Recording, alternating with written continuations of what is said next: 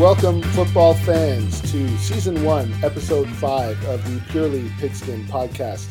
I'm your host, Pete Noyd, and with me today is my good buddy, Erik Radicek. Uh, we've been friends for a few years now, both football fanatics. We love to banter about in the world of football. And uh, Erik, I'm so glad you're on the show with me this week. How you doing, buddy? Well, Pete, my friend, I appreciate you having me on the podcast today. And I've been listening along to the first four episodes. I've got to say, you guys are doing a fantastic job. I'm enjoying the journey, and I can't wait to see what the future has in store for you. Yeah, and we get to talk about the NFC West. And again, I, am going to sound like a broken record by the time these previews are all done and we've done the whole NFL this preseason. But exciting division. Most people, myself included, would call it the toughest division in football uh, because all four teams are good quality football teams with bright futures ahead of them, it seems. Is that what you think? What can you say about the NFC West that hasn't already been said about Mad Max's Thunderdome? It's a steel cage arena, and we can expect a fight to the death come September. I absolutely agree, Pete yeah, we're, we're it's going to be a fantastic year of football, and it's going to be a fantastic year within this division and seeing how it plays out. Because I, you know, predictions are hard enough as it is. It doesn't matter what division you're trying to size up and figure out, you know, who's going to win and who's going to make the playoffs, who's going to maybe struggle. But at the end of the day, it's even more complicated when you have four teams that have a legitimate claim to making the playoffs, if not winning the division. And that's what we've got with the NFC West. It's going to be, as you say, a real a real dogfight, so to speak, all season long. And when you consider that these teams are all going to play each other two times, you know that's eight games that all going to be meaningful and it's going to make for some great football. So uh, let's kick it off here. Typically, we've gone through the teams in order of last year's finish, but we're going to reverse that this week and start at the bottom with a team that wasn't expected to finish at the bottom of the division last year, but did the San Francisco 49ers. And many people know that last year the 49ers were riddled with injuries. Jimmy Garoppolo, the quarterback, was missing for more than half the year. They lost Nick Bosa for pretty much the entire year. George Kittle barely played, and when he was, he wasn't 100%. So uh, even more, Mostert was hurt in the backfield. Tevin Coleman, I mean, they, the, they had a laundry list of injuries last year, and certainly that did contribute to their off season. But this year, they're looking a lot more healthy, and they're expecting, I think, to rebound this year. What are you looking at when you're trying to size up the 49ers this year? Well, Pete, to say that the 49ers had a disappointing last season would be an understatement. Uh, when you have that kind of talent on the roster, accompanied by a young, talented head coach in Shanahan, you expect a playoff berth. And in fact, you could argue the expectations were higher than that, even given the fact they were coming off the Super Bowl loss to the Chiefs the season prior. Ultimately, though, like you said, the injury bug bit deep and they weren't able to overcome it. I mean, do you remember that week two game last year against the Jets when they lost Bosa for the season with a torn ACL, and Jimmy G, I think, went down in the same game? Mm-hmm. Yeah, that's a that's a major blow early in the season, and we've talked about it in the first couple episodes about how excited every team is in the preseason about their prospects. They every team talk whether they have a legitimate shot at the Super Bowl or not, they like to talk themselves into believing that they can actually get to the Super Bowl if everything goes right. And when you have some early season adversity like that, it can really take the wind out of your sails. Absolutely. And you know what, though? Despite all the injuries, they were still in the playoff hunt come week 15 before the surprise loss to the Cowboys. So, you know what? I'm expecting huge things from the 49ers this year, along with the rest of the NFL. And for me, it starts with the addition of number three overall pick Trey Lance. I yeah. mean, the guy's a dual threat quarterback. Uh, they're going to be able to utilize him in their balanced attack. And with that deadly running game, I think there are going to be a lot of opportunities on the table for play action, uh, an area that Lance excelled in in North Dakota State. Yeah, I, I think the 49ers really throughout the offseason have been one of the teams that have been most talked about and most discussed because with that number three overall pick, everyone was trying to predict who they would end up taking in the draft. Of course, there was a lot of buzz around Mac Jones. Sources were saying that head coach Kyle Shanahan loved Mac Jones. And uh, I know that a lot of people thought that's where he would go. But come draft day, he went with Trey Lance, and here we are. Yeah, and the 49ers are saying all the right things with Jimmy G being the leader and, you know, the guy that's kind of in the driver's seat right now. But I, I think, you know, we all know that when you draft a QB at number three overall, you don't want that guy warming the bench. The writing's on the wall.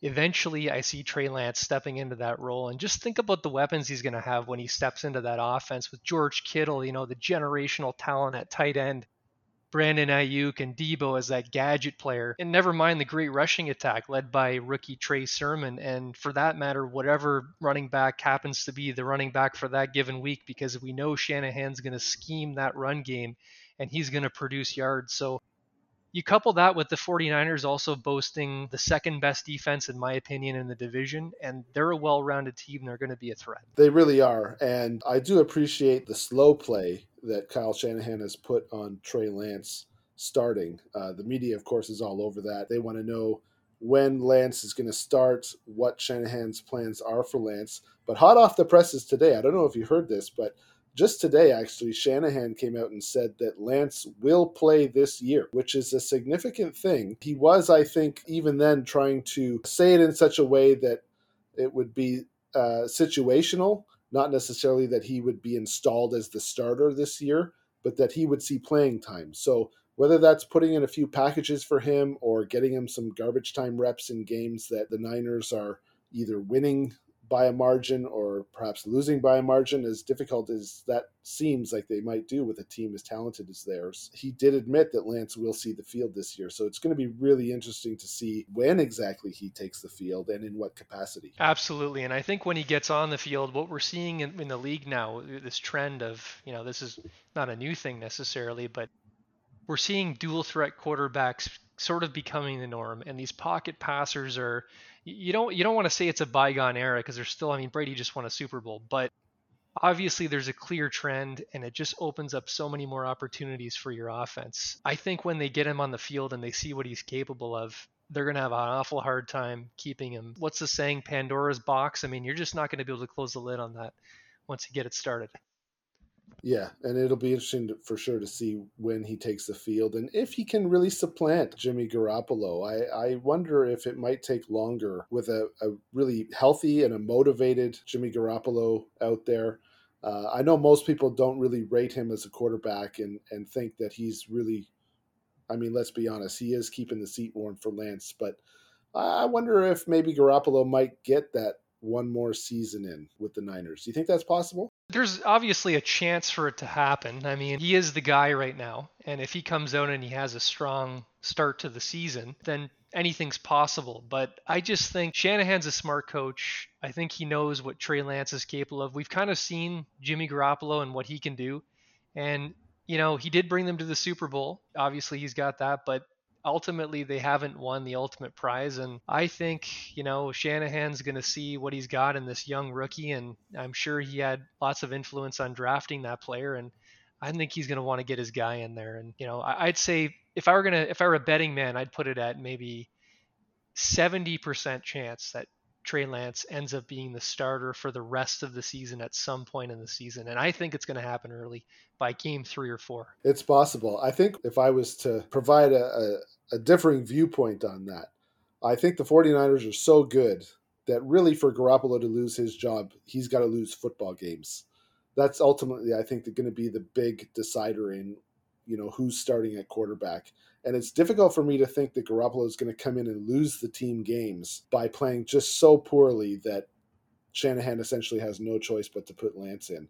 I think the, the team is so good. The defense is is so strong, and Shanahan's offensive plan, his scheme, they've got enough playmakers there, and I don't really see them losing out of the gate and forcing Shanahan into that change early.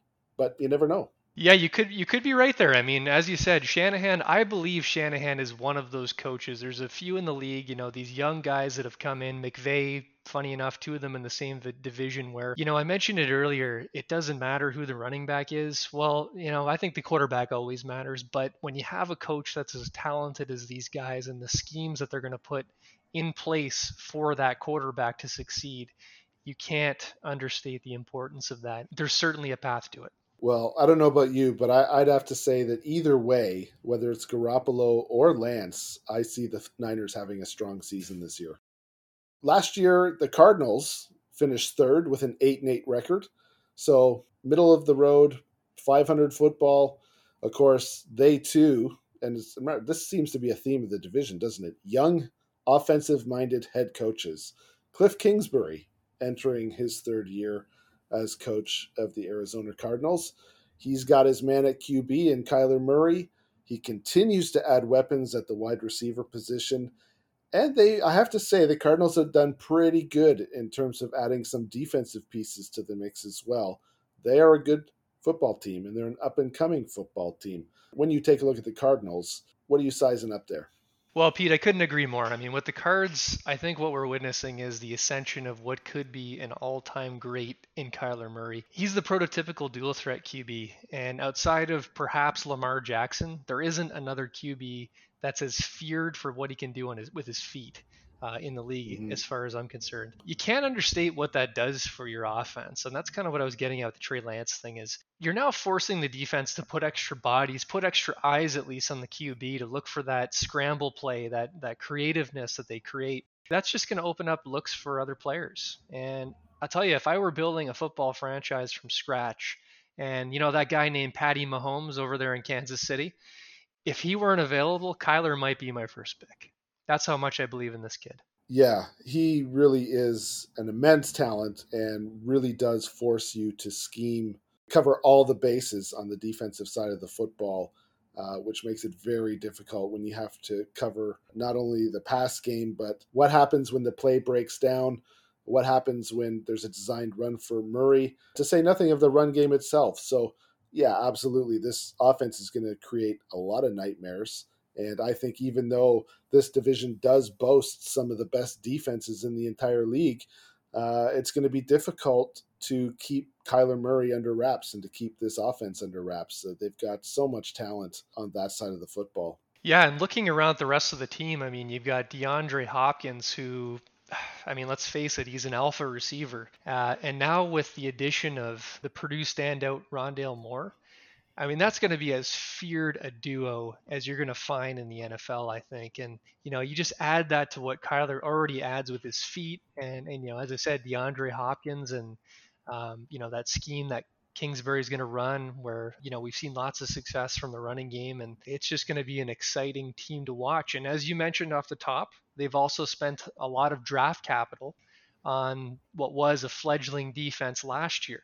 Uh, leading the way there is Zaven Collins. Um, you know, and pair that, oh, yeah. yeah, pair that with the addition of J.J. Watt, and I expect this to be a much improved defensive group from last year.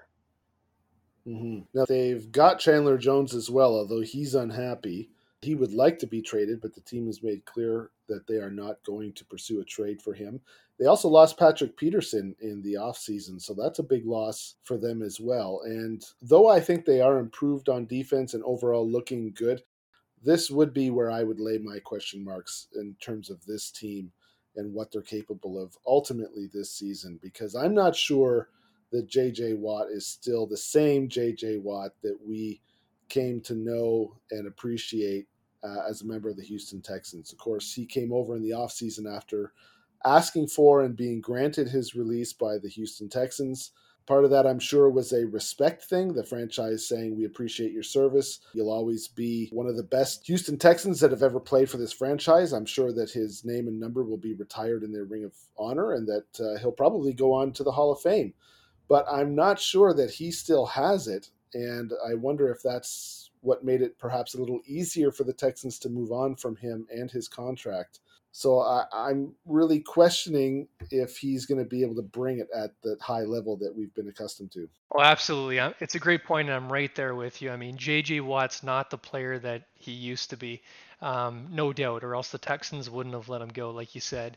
And, and you know, even with the defensive, uh, you know, acquisitions they've made in the draft, um, and there were a lot of them. They had a lot of picks in that draft. It's going to mm-hmm. take time for those young defensive players to develop. And while I do see them improved in terms of a long term prospect, I think it's going to be a bit of a work in progress. And it may start off a little rough out of the gate, but I expect them maybe toward the end of the season. Maybe it's going to take a, a little bit longer than that. Maybe we're talking a, you know, a couple of years before we see this unit really start to make that progress. But, you know, I think the future's bright. They've got a lot of young players. Pair that with Kyler Murray, who's, like I said, I mean, one of the greats in the league, I think, already at his age. Um, and this is going to be a team that's going to be competitive for a long time to come. And mm-hmm. I really think that if, if, you take a look at this team, I, I think just based strictly on the talent of the roster, they're going to become one of the favorites in this division. I really believe that. Is this going to be the year? I mean, that's the question. Yeah, and and that's just it because they're a young team and they're in the ascendancy. They're on their way up as a team, and if they played in another division, I think we'd already be talking about them as being division champs, whether realizing that this year or perhaps even being division champs already because they are that talented and they do have so much ability.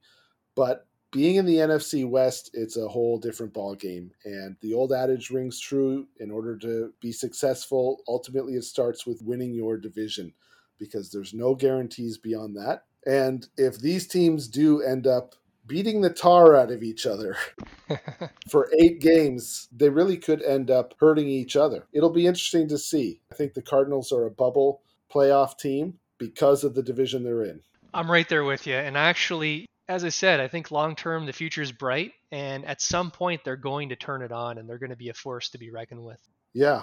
Well, let's uh, keep moving up that ladder. Let's move over to the LA Rams. Ten and six last year, finished in second place in the division, and a lot of offseason movement, or at least in terms of big name moves here, because Matt Stafford came over from the Detroit Lions and ever since that happened, you cannot stop Coach Sean McVay from talking about how great Matt Stafford is.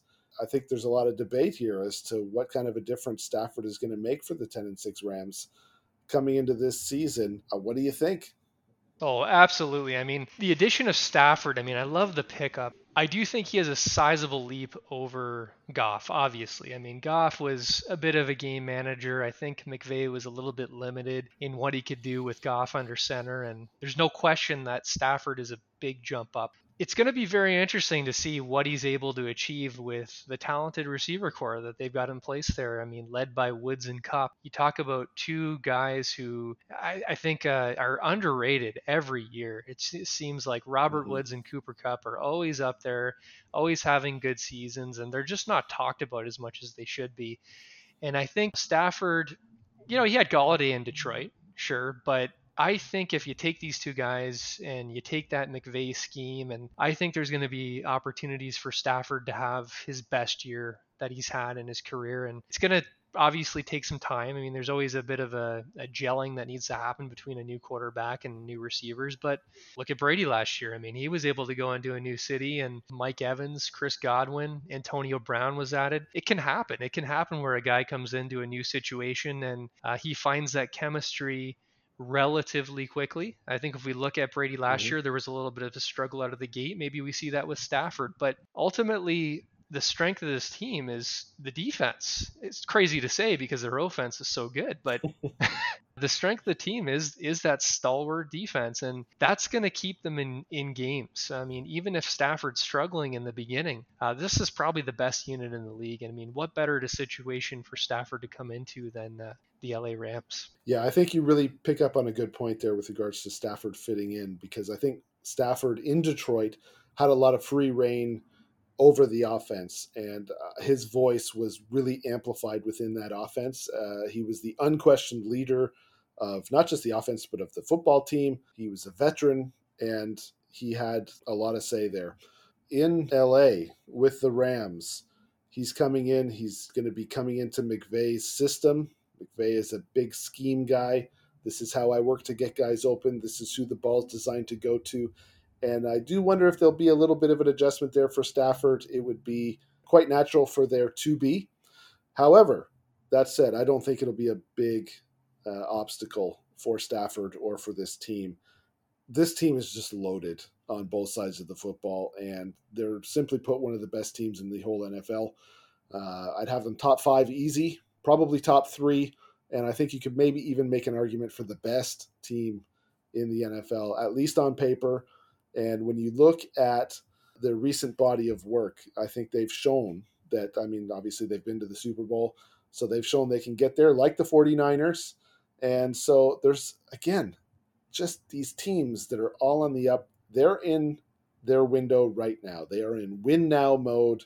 They're looking to cash in. They want that Super Bowl. I think they're going to be really hungry this year. Oh, absolutely. And I, Stafford, I think, is 33 years old, which, you know, hey, if Tom Brady, I, will go back to Tom Brady again. If he's the model now for what a quarterback can do in the NFL today, maybe that's maybe that's pretty young age for a QB. But I think he is obviously going to be a huge improvement. I mean, you just look at what Stafford can do in terms of his ability to read defenses and work through his progressions. That's something that, not to keep uh, kicking a dead horse here in Jared Goff, but I think that's an area that Goff really struggled in. And I mean, with McVay behind the bench, you know, I think is as talented a young coach in the game as you're going to see today. Sky's the limit here, and I expect the Rams to be get back into the top five in points scored this year. And you couple that with the defense that they've already got they're going to carry over from last year and there's just absolutely no reason this team can't be like you said top 3 in the NFL. Yeah, I really think that this is the most complete version of the Rams in the Sean McVay era. Well, there's only one team left in this division. It's last year's division champs, and it's your favorite team, Erik Radicek, the Seattle Seahawks, Mr. 12th man himself, uh, let's take a look at your boys out on the West Coast. What are you looking at from them this year? Uh, well, see, I'd hoped you weren't going to bring up the fact that I was a Seahawks fan so that everything I'm about to say wouldn't be painted with the brush of, oh, he's just a homer. well, you can only, you know, being a homer, when your team is good, you can't blame you. You know what I mean? Can't blame you. yeah, no, I can't. I, I'm only joshing you. But the Seahawks, and you know, you said it off the top, the 12th man. And you know what I'm looking forward to most this year is with COVID, you know, knock on wood here, hopefully starting to subside and, uh, you know, getting fans back in the stadium. I could not wait for that first week where we've got a game in Seattle and you hear that 12th man roaring because I think it's just such a huge advantage the Seahawks have over other teams in the league, and I just can't wait to see football with fans in the stadiums again. Yeah, I I really admire the Seattle 12th man, uh, the crowd, and how crazy and loud they are. It's definitely one of, if not the loudest stadiums in the league.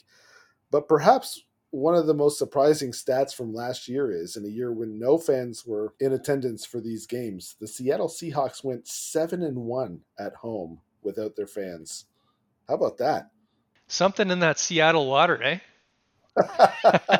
they just can't lose at home. They, fans, no fans. It's absolutely true. It, it doesn't seem to matter. They're so deadly at home, and you know, just to dive deep on the on the season that was last year, and then into the off season this year. Obviously, the one cloud hanging over the Seahawks over the offseason where all these reports coming out about Russell Wilson, you know, his unhappiness and perhaps even wanting out of Seattle. But that seems to have been put to bed now. And Russell Wilson recently had an interview and he went on the record to say that his relationship with Pete Carroll is in a better place than it's ever been. There's always going to be a debate about Seattle, you know, misusing Russ's talents by not leaning on him more in the pass game. Let me just interject there. Sorry, Erik. When Russell Wilson says that, do you believe him? I do believe him. You know, you know what I like about Russell Wilson is I do believe he's a team first guy.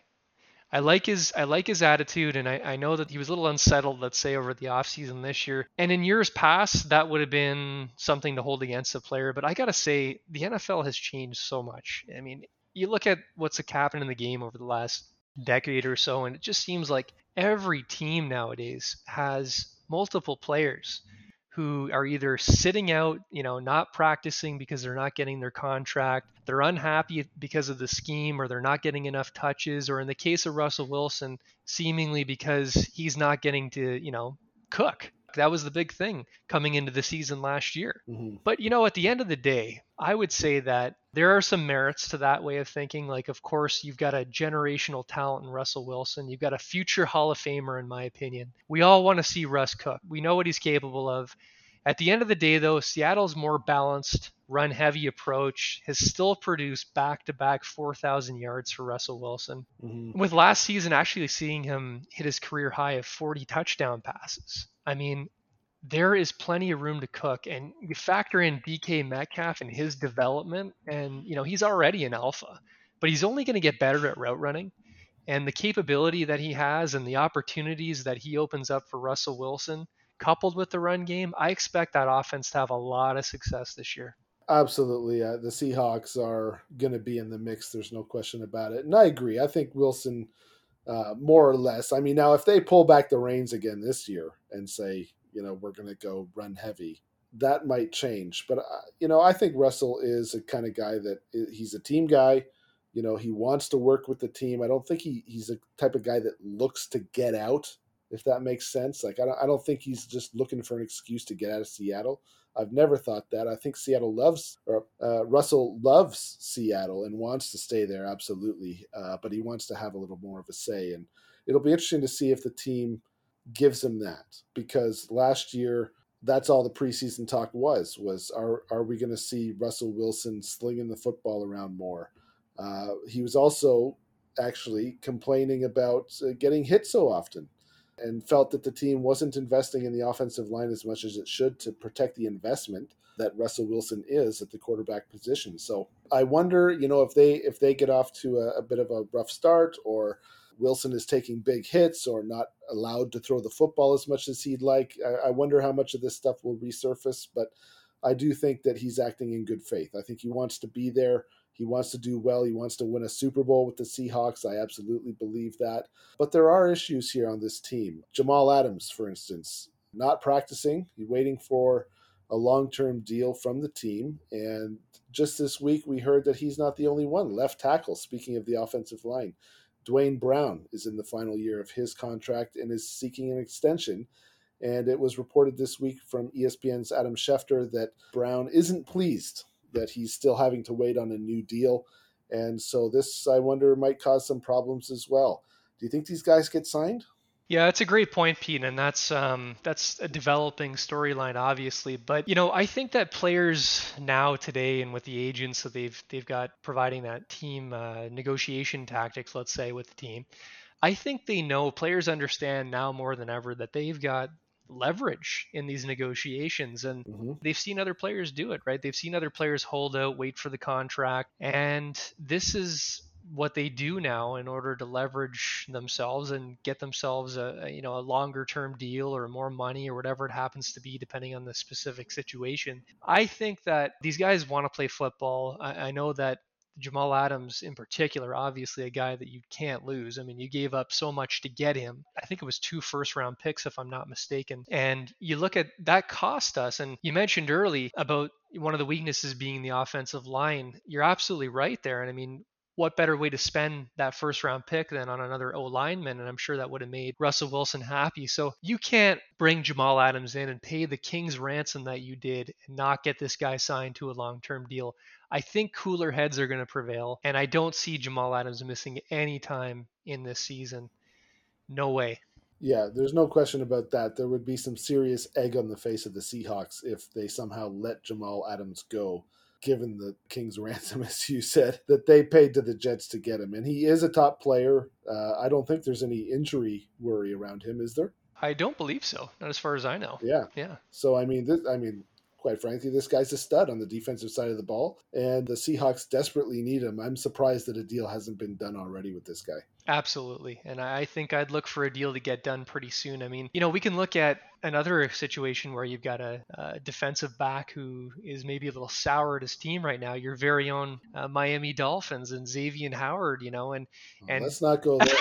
I had hey, you want to you're pouring salt in the Jamal Adams wound. I got to give it right back.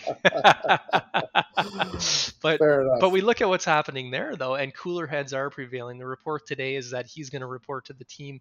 He's going to practice. He's getting back in pads while the team works to negotiate that long-term deal. And I think we're going to see something happen similar with Jamal Adams. And I'd look for a deal to get done before the uh, camp goes too much longer here. Yeah, one thing is for sure that when we're looking at this division, whoever is going to come out, you know, you can't put a foot wrong this year. because the competition is so intense. You've got to be doing everything to the letter. You've got to be fully focused. You've got to be giving a full effort.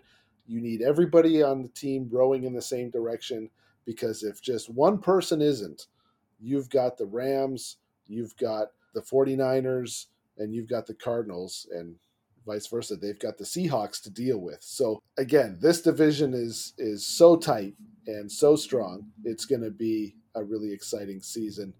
Let's move into prediction time and what we see. I've been kind of keeping my own running count here. I posted in our Facebook group actually just today about my tally of teams that I have making the playoffs from this division.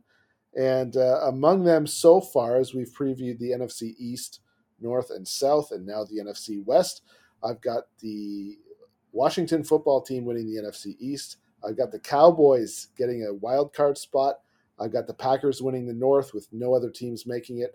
The Bucs winning the South with no other teams making it. So I've got room for three out of these four teams to make the playoffs. And I'll just go right ahead and, and give my picks.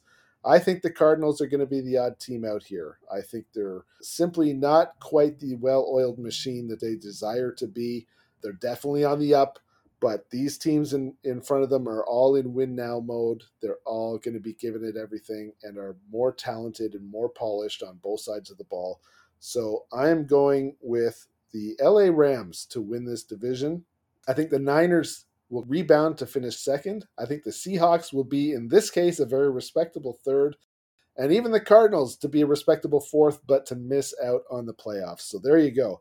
I've got Rams, Niners, Seahawks, Cards in that order. Who you got? Well, this is where we're going to have to agree to disagree, my friend, because. All right, some disagreements. Listen, I don't disagree with your take on Arizona. I think, you know, absolutely. I think Arizona is going to take that step. I don't think this is the year. They're the odd man out. I do think we will have three teams from this division make the playoffs. We agree there again. But where we disagree is the order, the pecking order of where those teams are going to come in. We talked about the Seahawks, okay? And we talked about the additions. Well, we didn't talk about, but let me talk about it now. Russell Wilson is going to be happy with the additions of Gerald Everett at tight end and D'Wayne Eskridge coming in as the rookie uh, in the wide receiver corps to join Lockett and Metcalf. I think they're poised for another big year. But one thing we have to address is with the Seahawks, their run game was a bit in shambles last year because of the injuries to Chris Carson. Chris Carson's back that run game's back. He had an injury plague season. I expect him to get back to being a thousand yard, 1200 yard rusher, double digit touchdowns, and you pair that with that passing attack and what it's capable of. I think teams are going to have a hard time keeping up with Russell Wilson, the veteran quarterback who's been there, done that. It may not be the sexiest pick, but I'm going with the Seattle Seahawks to take the division. It may not be the sexiest pick, but it's a hot take, baby. Hot take. yeah, so I, I, just think with a lot of these other teams, we talked about all the areas that they improved in, right? They brought in a lot of, you know, whether it's veteran players, rookie draft picks. But you know what? At the end of the day, with that, we also talked about there's a little bit of a learning curve there and there's a chemistry that needs to be built. And there's something to be said for consistency. And I, I think we'll see with Chris Carson getting back and dominating the run game, and we know what Russell Wilson's going to give us with DK, Lockett, and the new guys I just mentioned. What's not to like? I've got Seattle number one. I've got the Rams at number two, and I've got San Francisco at number three. Respectable. I can appreciate that. Let's move into some fantasy talk, my friend. And uh, I'm sure we've got lots to talk about. But before we get straight to the players, I want to make this point. I've, I've made this point to you on a number of occasions, but I just want to say it now and maybe discuss for a little bit.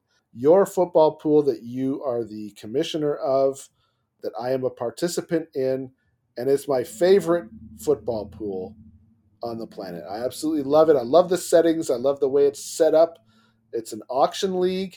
We've just incorporated the FAB waiver priority, and I'm going to have you just do a, a real quick, simple explanation of what is an auction league and what is the FAB system for our listeners. Yeah, and Pete, uh, let me just, I guess, start off by saying thank you because that means a ton coming from you. I mean, you're one of the guys that, yeah, I'd say you and Gino, and eh, when coming in and starting fantasy, I don't know, about 10 years ago or so, and being in a bunch of leagues with you guys, and just seeing the knowledge that you have, and you know, hearing that come from you really means a lot. So I appreciate that. And I think, yeah, I think we built something a little bit different, a little bit unique. It is an auction league, like you said. And for anybody that's into fantasy, if you haven't tried an auction league, I would highly recommend you go out there and find one. It's just a ton of fun. I mean, it just adds a completely new dimension to fantasy. You're not just ranking your players anymore. You need to decide, there's little nuances. You need to decide how much you want to spend on player A versus player B. And I think some of the most fun is had, you know, when you're bidding with one of your buddies across the table as we usually get together on draft night. And and you just when when is he gonna you know it's almost like you're playing it's a game of poker right? And you're just you're hoping he's gonna fold and you're going to put that one extra dollar is going to make all the difference and you're going to take down a player.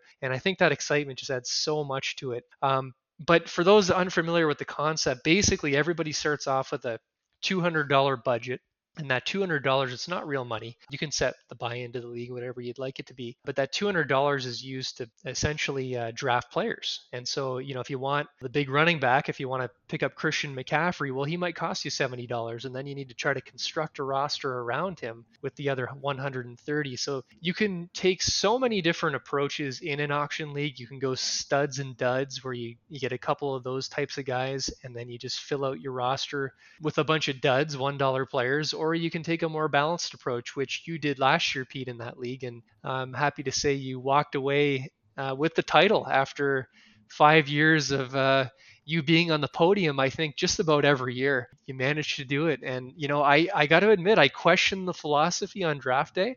I thought I thought studs and duds was the way to go. Uh, you know, I, have seen it done. I've seen it work. You're taking some risk, but you got it done with a lot of guys who would have been considered second rounders. You know, maybe even into the third rounders, but you just had so many of them, and it just a testament to your studying up every year. And uh, yeah, congratulations on that.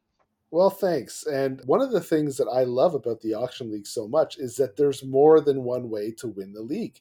It's not just about getting the first pick of the first round or, you know, just getting a perhaps a sleeper late on or or what have you, or having the draft just kind of fall into your lap in, in the snake draft. But that you can win with the balanced approach. You can win with the studs and duds. And that's what makes it so exciting to me is that there's more than one way to win. And it's a keeper league and I love the way the keepers are set up so that you can keep them for a few years, but it becomes just increasingly difficult to hold on to those guys the longer that you have them. And it just causes you to always be thinking and always be thinking about your next move and, and what you got to do. And I just, I just love everything that goes into that pool. So thank you for running it. Let's get into the players. And I mean, where do you want to start, man? There's so many fantasy implications in this division uh, which comes natural when you have four good teams and four good offenses. Where do you want to start here? Well, what better place to start than you know? I've I've heard um, there's a guy in the industry that refers to them as, and forgive me, I, I can't remember his name now, but he calls them cheat code quarterbacks. And I like that term because it makes me think of the old video games and up, down, left, right, start, select, blah, blah, blah. And you look at some of those guys who can who are dual threats. You look at the guys like Kyler, especially to a lesser extent, Russell Wilson, and obviously now with Trey Lance coming into the league, what they're going to be able to add on the ground. And Kyler is a known commodity. I, I, think he's going very high in drafts. You're going to have to pay up to get Kyler Murray, which wasn't the case as much last year. So he's not as much of a screaming value, I'd say. But I am mm-hmm. absolutely looking for Russell Wilson and even Trey Lance because you can get them so much later in the draft. And I think they offer just a ton of upside. How would you rank them fantasy you want to? You got a top three? Let's forget. Let's assume Garoppolo's four, and maybe even Lance would probably be four. Do you think so? Yeah, I think the way I would do it. Can I do it two ways? Go for it. Okay, I'm gonna do it one way as if you know who would I rather have on my team, right? But then the next way I'm gonna do it is who would I would I rather have on my team at their relative price on draft day. So obviously, obviously, Kyler Murray's the guy to have. If if they're all costing the same price, if I can all get them in the same round, it's going to be Kyler Murray. Then I'd probably take Russell Wilson, then Matt Stafford, then some combination of Trey Lance, Jimmy Garoppolo. if I can have them at their relative ADP, I like Russell Wilson and Matt Stafford. I'm staying away from Kyler. The price is too high. And if I can get, as I said, if I can get Trey Lance and, and Jimmy Garoppolo later in the draft, I think you you've got a good advantage then at other positions, running back and wide receiver, namely. So that's how I would have it. Yeah. And just for anyone unaware, ADP is average draft position. So we're talking basically the cost that you have to pay, whether it's an auction league or how high you have to draft them in a snake league in getting them on your football team. So there usually are some bargains down there for the, at the quarterback position, uh, more so than some other positions for sure. Well, uh, beyond the quarterbacks, there's still some. You almost want to take this team by team here one thing that intrigues me with your Seahawks is the fact that Rashaad Penny's back in the mix in that backfield. And all the reports I'm hearing, he is back, he's fully healthy, he feels great, and he wants to make a big contribution to this team. Now, Carson is himself uh, a very good player. I had him on my fantasy team last year that ended up winning it all, as you said. So obviously he's not just going to come in and take Carson's job, but I'm I'm wondering if maybe he'll play enough to really eat into Carson's points this year. It's going to be really intriguing. I mean, you really hope that the kid is going to come in and I mean he's only 25 years old. He's still, I mean, obviously he's shown us he's flashed here and there that he has a ton of talent, a ton of upside. His ability to stay healthy has always been the knock on him you know, I think he could come in and spell Carson. I think you could see him in a third down role. Although we've been hearing reports that DeeJay Dallas could also factor into the third down. So it'll be interesting to see how that shakes out. At the end of the day, as we talked about with the Rams, we, we know we need to have depth at the running back position. It's just a position that just gets beaten up. And if you get a guy that lasts 16 games and 16 healthy games, go play the lotto because it just usually doesn't happen. These guys take a beating week in and week out. So if you could see a situation where you've got a, you know, I'm going to compare it to almost like an Alvin Kamara and a Mark Ingram situation like we had in New Orleans a few years back. I think that's the prototype. If I were a head coach in the NFL, that's what I want to see. I want to see that thunder and lightning. And I think Carson could be your thunder, and Penny absolutely is that lightning. All right, Erik. Episode five's in the books. Thanks so much for coming on. You're you going to be back with us next week? I can't wait, Pete. I had a blast, and again, I, I think it's just great what you're doing here, and I'm just going to be a your number one fan, listening to every episode, and uh, you know, I'm, I'm happy that you you had me on the show, and I'm looking forward to next week. As am I, my friend, and we're going to hop right over to the AFC West. What an incredible division that is! We'll have a lot of fun talking about that. Join us next week. Until then, peace out, homies.